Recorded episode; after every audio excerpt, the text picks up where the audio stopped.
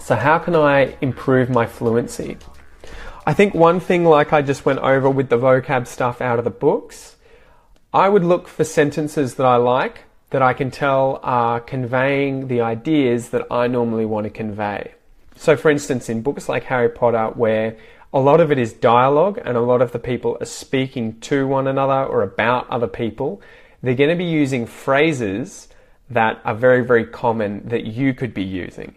And so I would use these sorts of books to try and find phrases and then start adapting them to my language, how I speak the language. And so if I see in a book that someone uses however or although, these different conjunctions for sentences in a certain way, I might sit down afterwards and think about how they were used and how I could use them in a similar sort of way and come up with my own sentences and practice using them. You could also role play. So, quite often, for example, if you were watching a TV show in Australian English and you heard someone say, How's it going?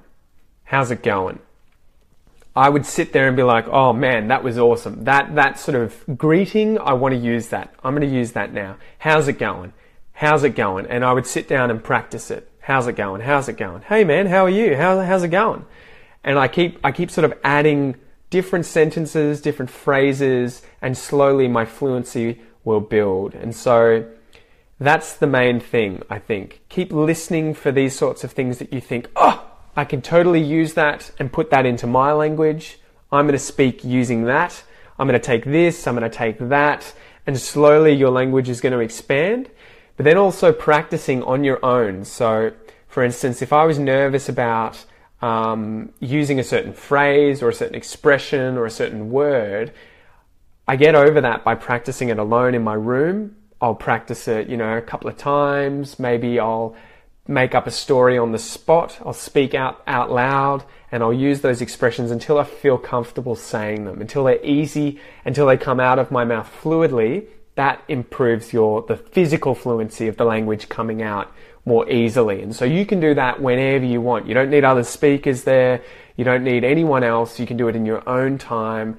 That's what I love about that. You can practice, and I would do that. I would sit down playing with the phone, learning French, and just be chatting to myself.